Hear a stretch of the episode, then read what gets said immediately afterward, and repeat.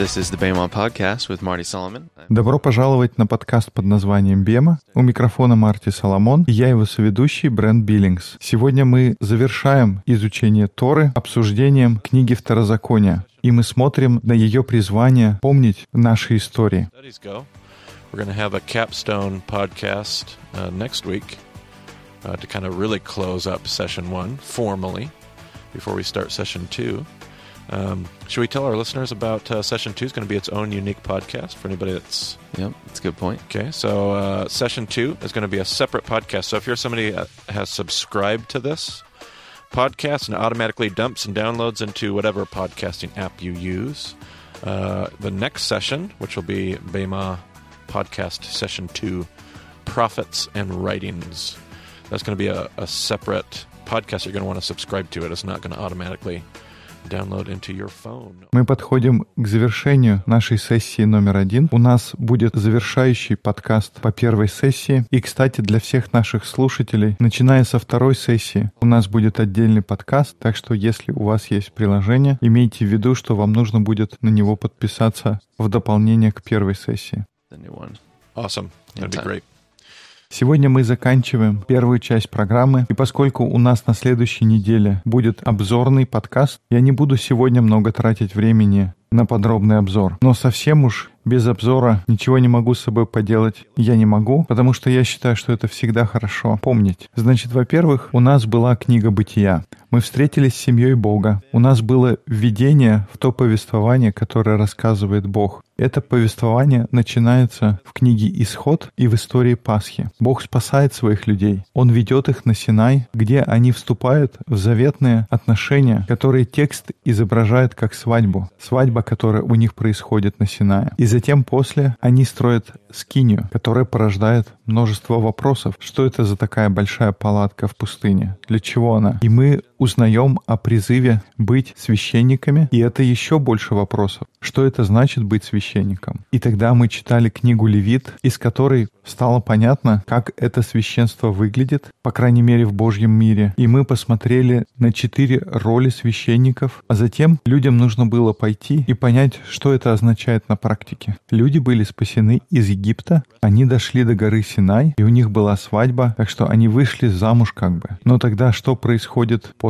брачной церемонии, Брент? Должен быть медовый месяц. Да, медовый месяц, и он особенно важен в той культуре, где браки происходили по договоренности, и редко когда есть шанс узнать жениха до свадьбы. Так что нужен период, время, когда ты узнаешь своего жениха. В этом случае жених — это Бог, и Израилю нужно узнать, кто такой этот Бог и чему Бог хочет их научить. Нужно, чтобы они сформировались, стали партнерами, стали невестой. И для этого Бог берет их в пустыню. И Он будет лепить и формировать, чтобы они стали людьми, какими Он хочет, чтобы они были. И затем мы обсуждали книгу чисел, мы говорили о картинах пустыни, мы говорили, кто такой пастух, какие деревья встречаются в пустыне. Мы говорили о Майм Хаим, об Ингеде, мы говорили про Ваде, и мы пытались понять, как Бог использует наши собственные пустыни, чтобы сформировать нас. На прошлой неделе у нас был разговор о Моисее, о том, как он ударил по скале и почему он не вошел в землю обетованную. Это, кстати, хороший момент, потому что одна из наших слушателей, Кристи, она написала мне сообщение примерно через час после того, как мы закончили запись подкаста на прошлой неделе. И, конечно, она не знала, что мы записываем, но было бы здорово включить туда те замечания, которые она прислала.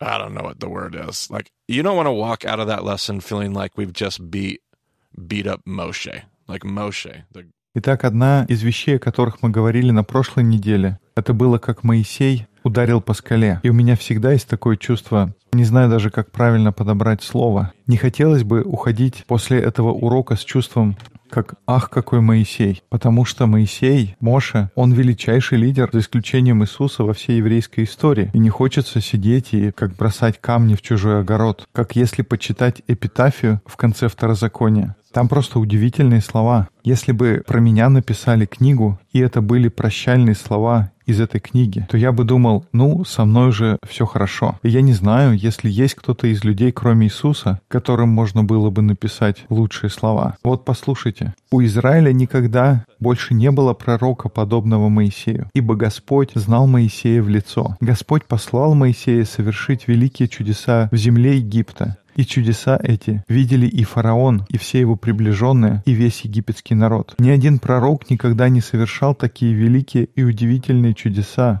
как совершил Моисей перед глазами всего израильского народа. Никаких сомнений у Моисея были особые отношения. And uh, Christy, she sent us. We have a we have a mutual friend who leads his own tours over to Israel. Has done so a lot longer than I have. His name is George George DeYoung. We've talked about him before.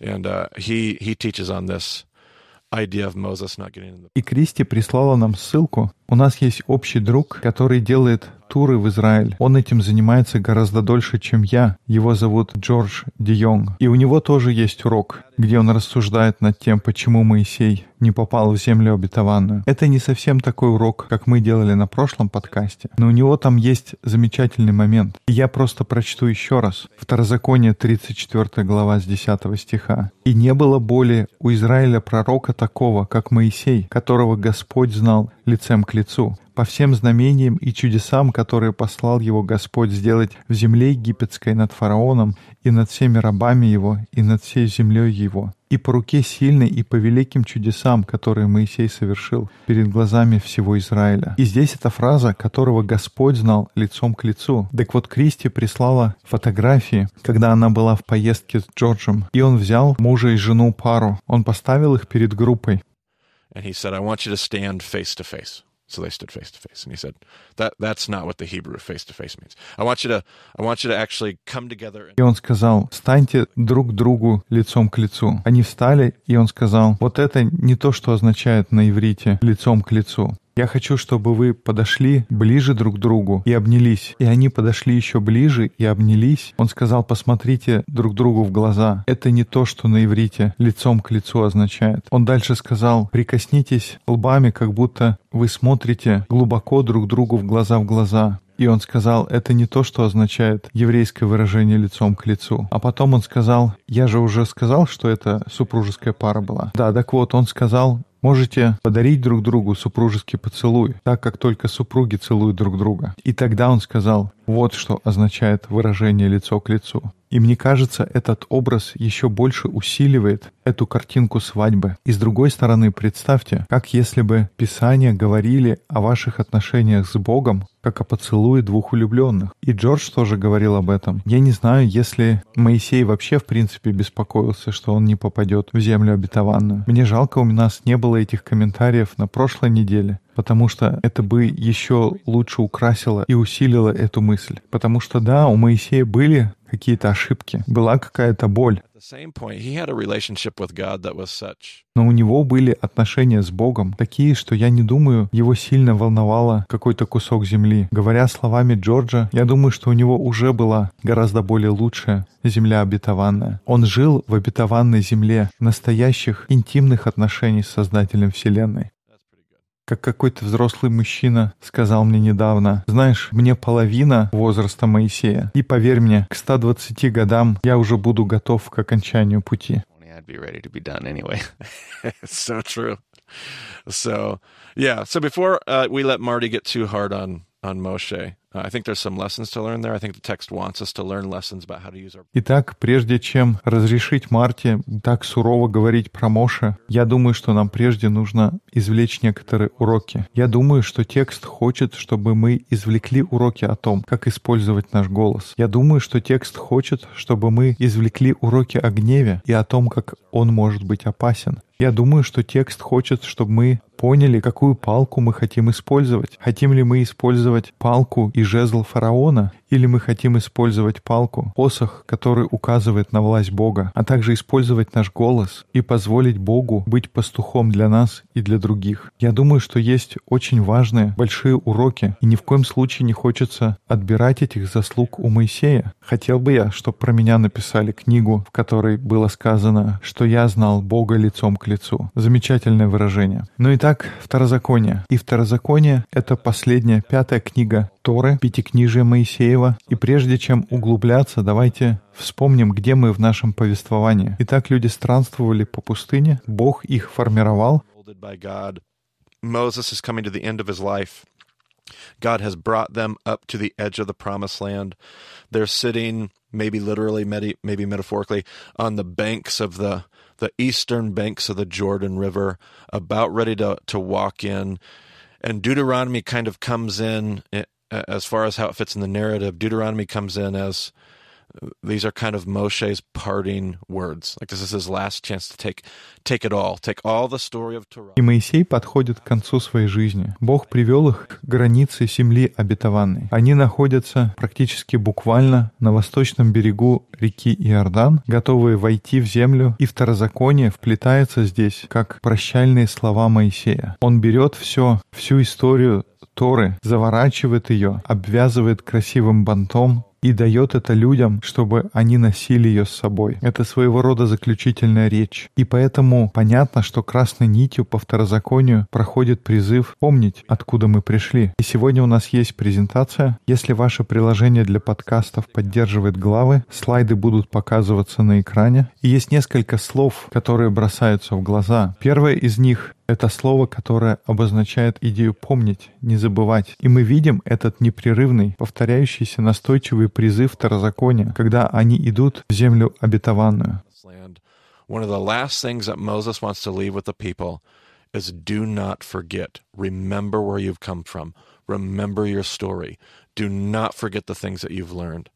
If we forget the deserts in our life, uh, we they're wasted. The deserts have to shape us, the deserts have to go with us. Это последнее, что Моисей хочет оставить своим людям. Это призыв не забывать помнить, откуда вы пришли, помнить твою историю. Не забывай вещи, которые ты научился. Если мы забываем пустыни нашей жизни, это бесполезно потраченное время. Пустыни должны формировать нас. Пустыни должны идти с нами. Наши истории исхода — это история спасения и освобождения, история нашего освобождения. И они должны быть частью нашей истории. Мы не должны их забывать, иначе это ставит нас в серьезную опасность потерять сюжет того, что Бог пытается сделать в нашей жизни. И что я сделал, я постарался посмотреть, где встречается слово «помнить» во второзаконии. И это слово «закар». И на следующем слайде там есть ссылки. И будьте готовы, вы сейчас будете слушать. Это очень четкая тема, явный ритм во второзаконии. И там говорится «И помни, что ты был рабом в земле египетской, но Господь Бог твой вывел тебя оттуда, рукою крепкую и мышцею высокую. Потому и повелел тебе Господь Бог твой соблюдать день субботний. И затем в седьмой главе «Не бойся их, вспомни то, что сделал Господь Бог твой с фараоном и всем Египтом». И потом дальше на следующем слайде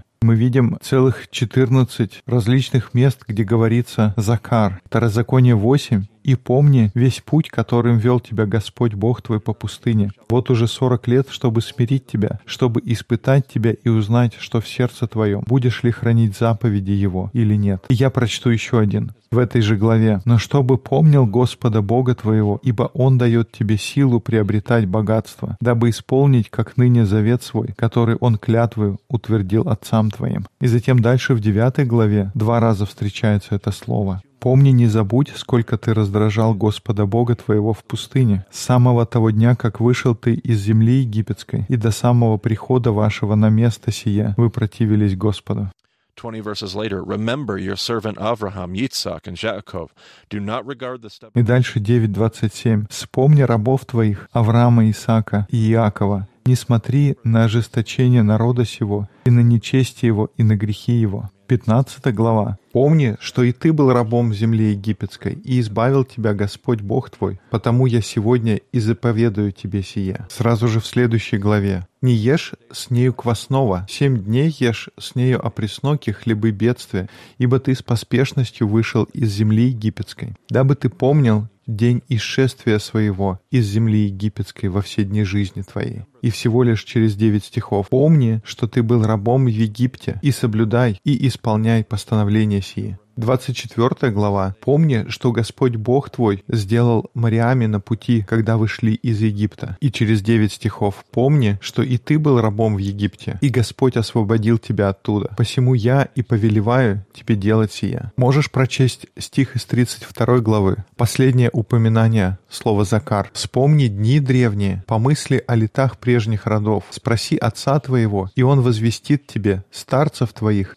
и они расскажут тебе. Такое чувство Моисей хочет, чтобы люди помнили. И чтобы добавить убедительности, и может это будет как пришпоривать загнанную лошадь. Но я хочу, чтобы мы посмотрели на те места, где встречается слово «забывать». Вот у нас на следующем слайде слово «шака». Оно означает «забывать» или «заставлять забыть» или «стирать из памяти». Это слово появляется в стихах, где есть призыв «не забывать». И вот мы видим ссылки где это слово используется. Мы видим 9 отрывков. Итого у нас есть 23 места во второзаконии, где говорится либо помните или не забывайте. Второзаконие 4.9. Только берегись и тщательно храни душу твою, чтобы тебе не забыть тех дел, которые видели глаза твои, чтобы они не выходили из сердца твоего во все дни жизни твоей. И поведай о них сынам твоим и сынам сынов твоих. И дальше мы читаем 23 стих. «Берегитесь, чтобы не забыть вам завета Господа, Бога вашего, который Он поставил с вами, чтобы не делать себе кумиров, изображающих что-либо, повелял тебе Господь Бог твой». И еще через восемь стихов. «Господь Бог твой есть Бог милосердный. Он не оставит тебя и не погубит тебя, и не забудет завета с отцами твоими, который Он клятвою утвердил им». Потом шестая глава. «Тогда и берегись, чтобы не забыл ты Господа, который вывел тебя из земли египетской, из дома рабства». В восьмой главе читаем «Берегись, чтобы ты не забыл Господа Бога твоего, не соблюдая заповедей Его и законов Его и постановлений Его, которые сегодня заповедую тебе. Дальше через три стиха. «То смотри, чтобы не надмилось сердце твое, и не забыл ты Господа Бога твоего, который вывел тебя из земли египетской, из дома рабства. И через пять стихов «Если же ты забудешь Господа Бога твоего и пойдешь вслед богов других и будешь служить им и поклоняться им, то свидетельствуюсь вам сегодня, что вы погибнете». То есть только в восьмой главе. Перед этим мы видели два стиха, где говорится «помнить» и три отрывка, где говорится «не забывать». Второзаконие 9 глава 7 стих «Помни, не забудь, сколько ты раздражал Господа Бога твоего в пустыне, с самого того дня, как вышел ты из земли египетской, и до самого самого прихода вашего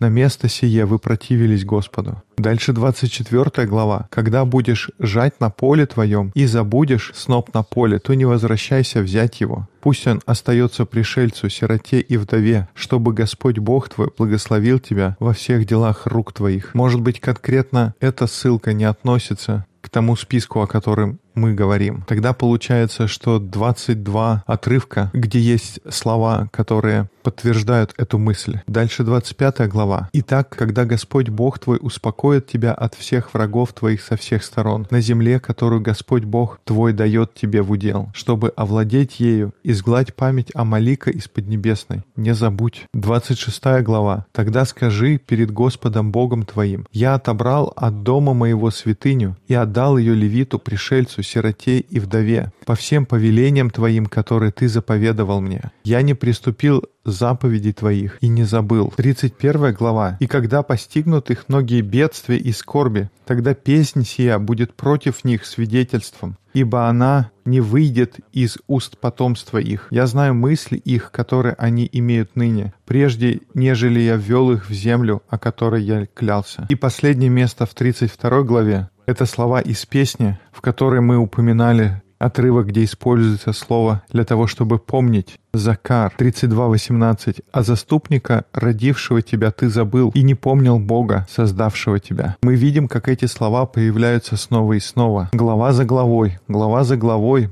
иногда несколько раз в одной главе. Не забывайте, помните, откуда вы вышли. Эти фразы о том, что помните, что вы были рабами в Египте. Это почему я заповедую вам делать это. Помните свою историю, потому что что-то происходит, когда мы забываем, откуда мы вышли, когда мы забываем, что мы были рабами в Египте. И сейчас я выражаюсь образно, потому что мы физически не были рабами в Египте. Но для них это было буквальное значение. Так вот, когда мы забываем, что мы были рабами, мы начинаем относиться к другим вокруг нас по-другому. Еще одно упоминание, которое часто встречается в этих отрывках, и это я уже не стал указывать на слайдах, это фраза о пришельце, сироте и вдове. Есть три группы людей, к которым Бог, кажется, относится особенно. Если ты помнишь, откуда ты пришел, ты будешь замечать, ты будешь помнить о пришельце, сироте и вдове. Брент, как ты думаешь, почему мы должны помнить об этих трех группах людей? Потому что это люди, которые всегда остаются за бортом в любом обществе. Во многом это то, кто мы есть. Поэтому если мы помним нашу историю, мы помним, как нас оттесняли и выталкивали за борт общества, то, что мы были рабами, мы были пришельцами,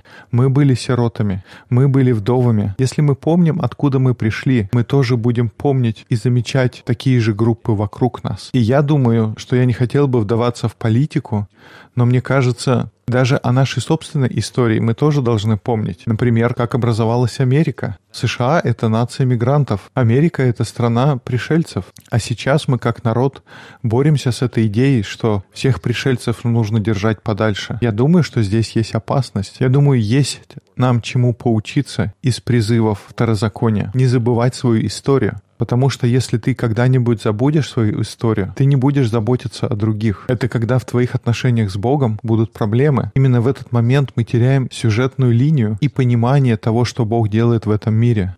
У нас есть список отрывков, в которых упоминается пришелец, сирота и вдова. Например, если искать по слову «вдова» во второзаконии. Какой у тебя первый отрывок? Мы начнем в 10 главе 18 стих, который дает суд сироте и вдове и любит пришельца, и дает ему хлеб и одежду. Дальше у нас есть отрывок 14 глава 29 стих. «И пусть придет левит, ибо ему нет части и удела с тобою, и пришелец, и сирота, и вдова, которые находятся в жилищах твоих. И пусть едят и насыщаются, дабы благословил тебя Господь, Бог твой, во всяком деле рук твоих, которые ты будешь делать». То есть посреди всех этих отрывков во второзаконии, которые призывают нас помнить и не забывать, есть эти законы и заповеди. И в конце многих из этих отрывков и заповедей появляется эта фраза «Помните, что вы были рабами в Египте? Вот почему я тебе заповедую делать это. И из-за того, что вы были рабами, приносите свою десятину, приноси немного больше и сложи его в воротах города, чтобы затем вы могли раздать тем, кто нуждается, потому что ты знаешь, каково это быть тем, кто нуждается. Если когда-то ты забудешь, откуда пришел, ты не будешь этого делать. Какой дальше отрывок? Второзаконие 16.11. «И веселись перед Господом Богом твоим, ты и сын твой, и дочь твоя, и раб твой, и раба твоя,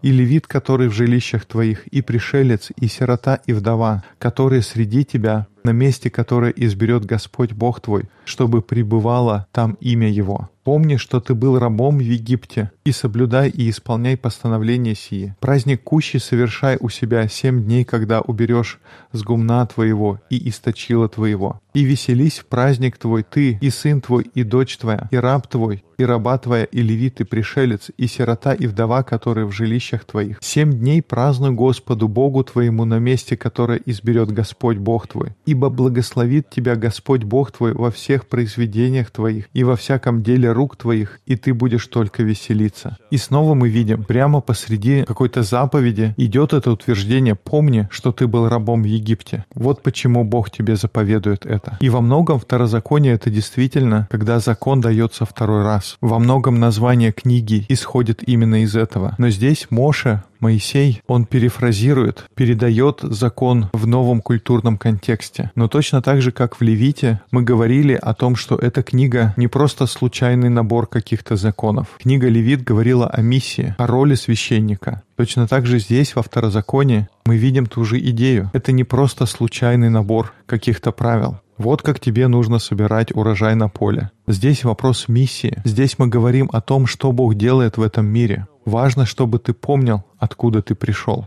Ты знаешь, каково это быть пришельцем, потому что ты знаешь, каково это быть сиротой, потому что ты знаешь, каково это быть вдовой, потому что ты знаешь, каково это быть рабом. Вот почему я хочу, чтобы ты так поступал со своим урожаем. Я хочу, чтобы ты устраивал такие большие праздники. Я не хочу, чтобы ты когда-либо забывал о пришельце, о сироте, о вдове. Я хочу, чтобы они были с тобой на всех твоих праздниках. Тогда твоя радость будет полной. И я хочу, чтобы ты знал, что это потому, что это кто ты был раньше. Поэтому не забывай, откуда ты пришел. Что дальше идет в 24 главе. «Не суди превратно пришельца, сироту, и у вдовы не бери одежды в залог. Помни, что и ты был рабом в Египте, и Господь освободил тебя оттуда. Посему я и повелеваю тебе сделать сие. Когда будешь жать на поле твоем и забудешь сноп на поле, то не возвращайся взять его. Пусть он остается пришельцу, сироте и вдове, чтобы Господь Бог твой благословил тебя во всех делах рук твоих. Когда будешь обивать маслину твою, то не пересматривай за собой ветвей. Пусть остается пришельцу, сироте и вдове. Когда будешь снимать плоды в винограднике твоем, не собирай остатков за собою. Пусть остается пришельцу, сироте и вдове. И помни, что ты был рабом в земле египетской. Посему я и повелеваю тебе делать сие. Итак, то, что мы помним, откуда мы пришли, это будет влиять на то, как мы собираем урожай на нашем поле. Мы оставим немного на поле, потому что мы знаем, что это значит, когда у тебя нет самого необходимого. Мы возьмем то, что Бог нам дал, чтобы нам было достаточно. И мы будем доверять, что Бог даст нам больше, чем нужно, больше, чем нам необходимо, что по крайней мере, Он даст нам как раз ровно столько, сколько нам нужно. Я буду жив словом, потому что я выучил эти уроки в пустыне, и я помню, откуда я пришел. Это будет влиять на то, как я собираю виноград или оливки с дерева. Я оставлю немного для тех, кто в нужде. И заметьте, что там нет никаких добавлений. Нету слов типа «У, они для этого не работали». Это же я засадил поле и удобрял его,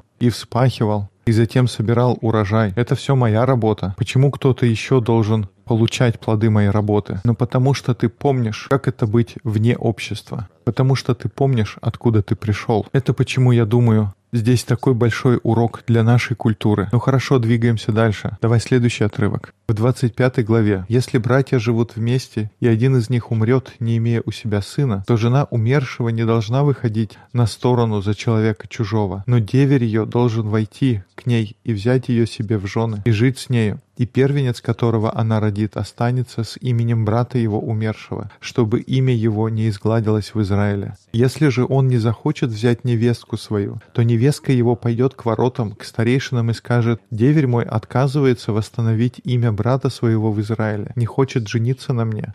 Тогда старейшины города его должны призвать его и уговаривать его. И если он встанет и скажет «не хочу взять ее», тогда невестка его пусть пойдет к нему в глазах старейшин и снимет сапог его с ноги его и плюнет в лице его и скажет «так поступают с человеком, который не созидает дома брату своему». И нарекут ему имя в Израиле дом разутого. Это целый раздел во второзаконии, который посвящен тому, как нужно позаботиться о вдове. Здесь, например, мы видим, как нужно позаботиться о вдове, чтобы были дети, которые продолжали семейную линию. Разве это не горе для культуры, в которой есть группы людей, на которых вешают ярлык, что от них никакой пользы, что они не приносят никакого вклада, а затем их оставляют в меньшинстве, выталкивают на задворки общества, потому что просто их легче прогнать, замести эту проблему под ковер. И горе тому обществу, которое так поступает, говорится во второзаконии. Но ты знаешь, как это чувствовать, когда ты не забываешь, когда ты помнишь, откуда ты пришел. Поэтому вы должны заботиться о таких людях, как вдовы. И вот как мы будем это делать. Давай возьмем отрывок из 26 главы. «Когда ты отделишь все десятины произведений земли твоей в третий год, год десятин, и отдашь левиту, пришельцу, сироте и вдове, чтобы они ели в жилищах твоих и насыщались. Тогда скажи перед Господом Богом твоим, я отобрал от дома моего святыню и отдал ее левиту, пришельцу, сироте и вдове, по всем повелениям твоим, которые ты заповедовал мне. Я не приступил заповеди твоих и не забыл. И снова мы видим, как идея не забывать и помнить, она связана с моей щедростью. Она связана с духовной дисциплиной и моими духовными практиками, связана с тем, как я даю десятину, как я собираю урожай, связано с тем, как я взаимодействую с другими людьми и насколько я вовлечен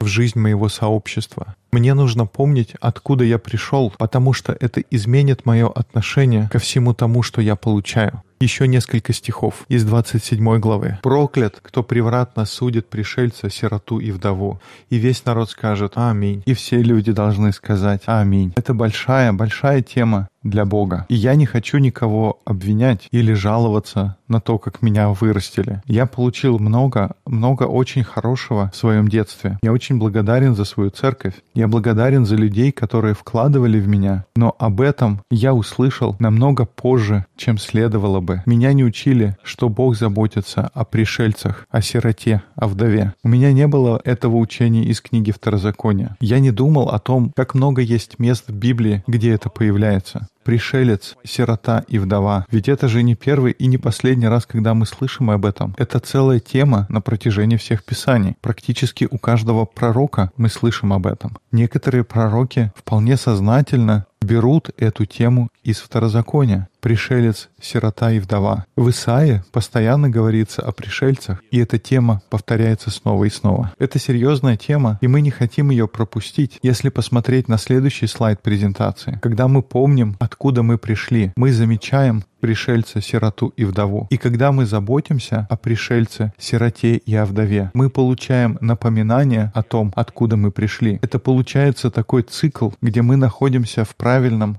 месте духовно, там, где Бог хочет, чтобы мы были. Так что неудивительно, что на всем протяжении Ветхого Завета и затем в служении Иисуса, как, например, притча об овцах и козах, мы ее недавно обсуждали. Эта тема снова поднимается, потому что если ты не помнишь, откуда ты пришел, ты не будешь замечать пришельца, сироту и вдову. А если ты помнишь, где ты был, ты будешь их замечать, потому что ты будешь думать, о, я помню, каково это было. И поэтому, если ты помнишь, где ты был сам, ты будешь заботиться о них, потому что ты помнишь, как это было трудно. И тогда, когда ты о них заботишься, это служит для тебя напоминанием о том, откуда ты пришел. Так что это такая хорошая бесконечная петля. remembering and let them remind you and then you take care of them and then they're going to remind you and then you take care of them and sometimes you'll find that you are them and others are going to take care of you and it's going to be your opportunity to remind them Это такое беличье колесо, в котором Бог хочет, чтобы мы находились. Всегда помнить и всегда позволять им напоминать тебе. И тогда ты заботишься о них. И иногда ты оказываешься на их месте. И тогда другие позаботятся о тебе. И это будет возможность для тебя напомнить им. Это такой нескончаемый процесс. И тогда еще одна вещь. Я хотел сделать одно наблюдение автора закония, и оно будет завершать наше обсуждение. Если посмотреть критически с академической точки зрения, с точки зрения древних соглашений, мы уже обсуждали соглашение сюзерена и вассала. Это одно из основных типов соглашений. Кстати, хорошая книга, если вы хотите об этом больше почитать, это «Эдемская сага» авторства Сандры Ричард. Я думаю, мы ее рекомендовали уже несколько раз. Потому что если мы еще ни разу не рекомендовали, наверное, что-то мы большое упустили. Um, but yeah, uh, so these suzerain vassal covenants seem to follow, not every single time without exception, but in a very general way, they seem to follow the same так вот, древние соглашения, может быть, не каждый раз, но в основном они следуют и происходят и заключаются по одной и той же схеме. Большинство из этих соглашений начинаются с такой преамбулы. Это небольшое вступление, где говорится, о чем это соглашение. Затем соглашение будет идти часть, где говорится об исторической подоплеке. Оно будет описывать историю, как мы оказались в этой ситуации. И затем основная часть этого соглашения. Основная причина, почему это соглашение вообще заключается. Это то место, где Сюзерин определит законы для этого соглашения. Вот все законы, которым тебе нужно следовать. Я позабочусь о тебе. Я выполню свою часть. Но вот список правил, список требований, законов. И затем всегда есть раздел, где говорится о награде за послушание и наказание за непослушание. И такой интересный момент об этом разделе. Награды за послушание — это всегда очень короткая часть. Практически без исключений Сюзерин говорит, «Хорошо, слушай, если ты слушаешься меня, у тебя все будет хорошо». И затем идет раздел про непослушание. way longer, like 10 times longer. It's the suzerain wanting to make a point uh, to the people, the, the vassal.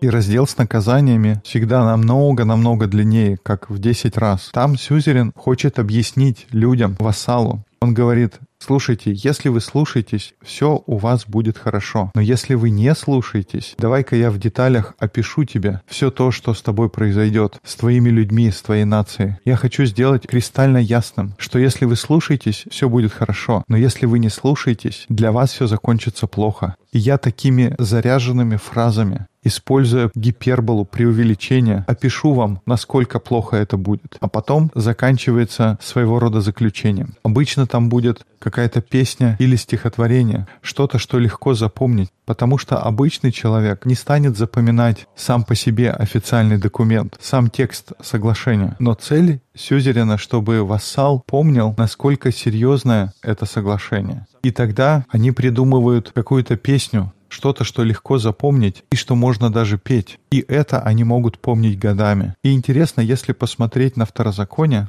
может быть, кто-то уже понял, к чему мы здесь клоним. Если посмотреть на следующий слайд, если мы берем второзаконие как такой завет, он точно попадает в эту схему. Мы видим то, что второзаконие, оно представляется как такой договор, соглашение. И тогда есть преамбула в первой главе, в самом ее начале. Затем мы видим историческую справку, которая идет с конца первой главы, ну или даже где-то с середины до четвертой главы. Основная часть во второзаконии будут описываться требования, правила и законы. Помните то, что вы были рабами в Египте. Это почему я заповедую вам делать это. Кстати говоря, если вы заметите, эти два слова «помнить» и «не забывать» практически без исключений – они появляются именно в этом разделе. Это главы с 5 по 26. Это требования, это правила, это законы от Бога. Затем идет описание наград за послушание. Это глава 28, и это только небольшая часть в начале 28 главы. А всю оставшуюся часть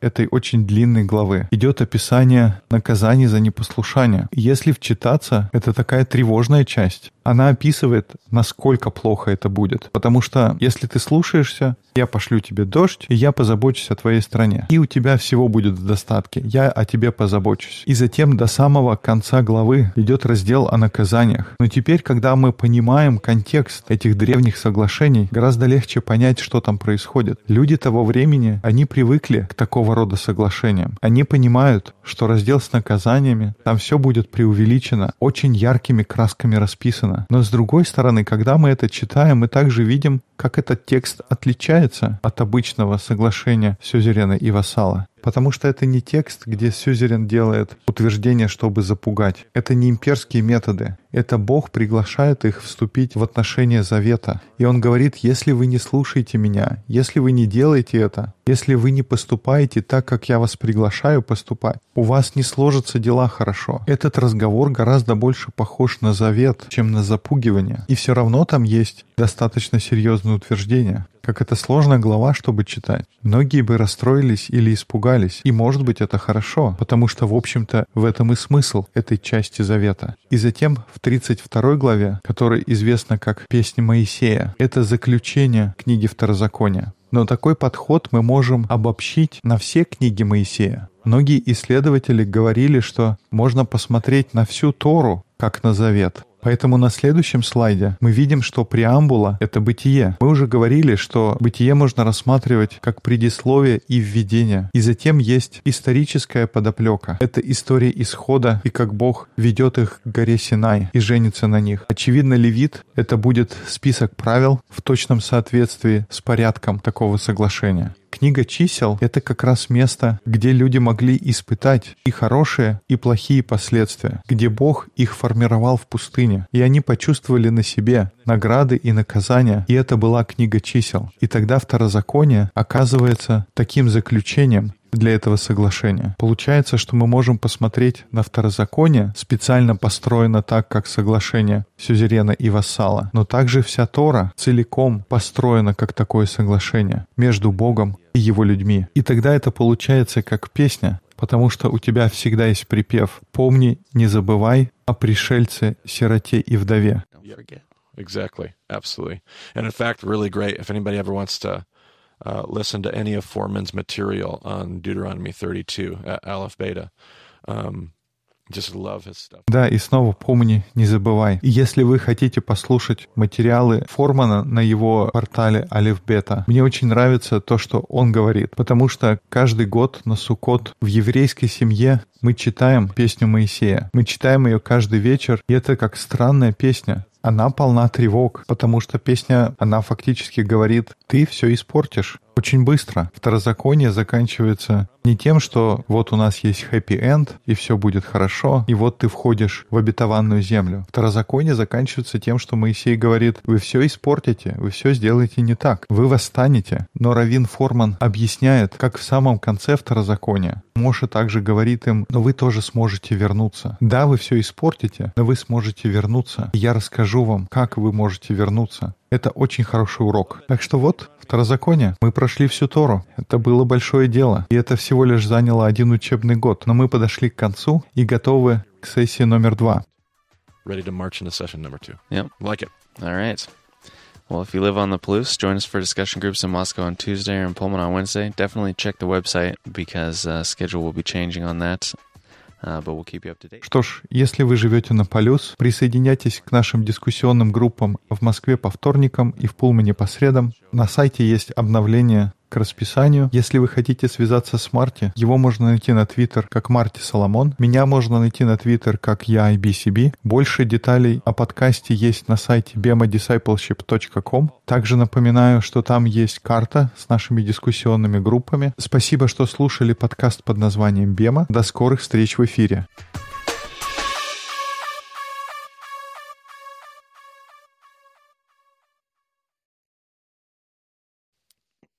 Any time predictions on this one? За сколько сегодня, ты думаешь, мы уложимся? Спорим, нам хватит 25 минут. Ты думаешь? Ну, посмотрим.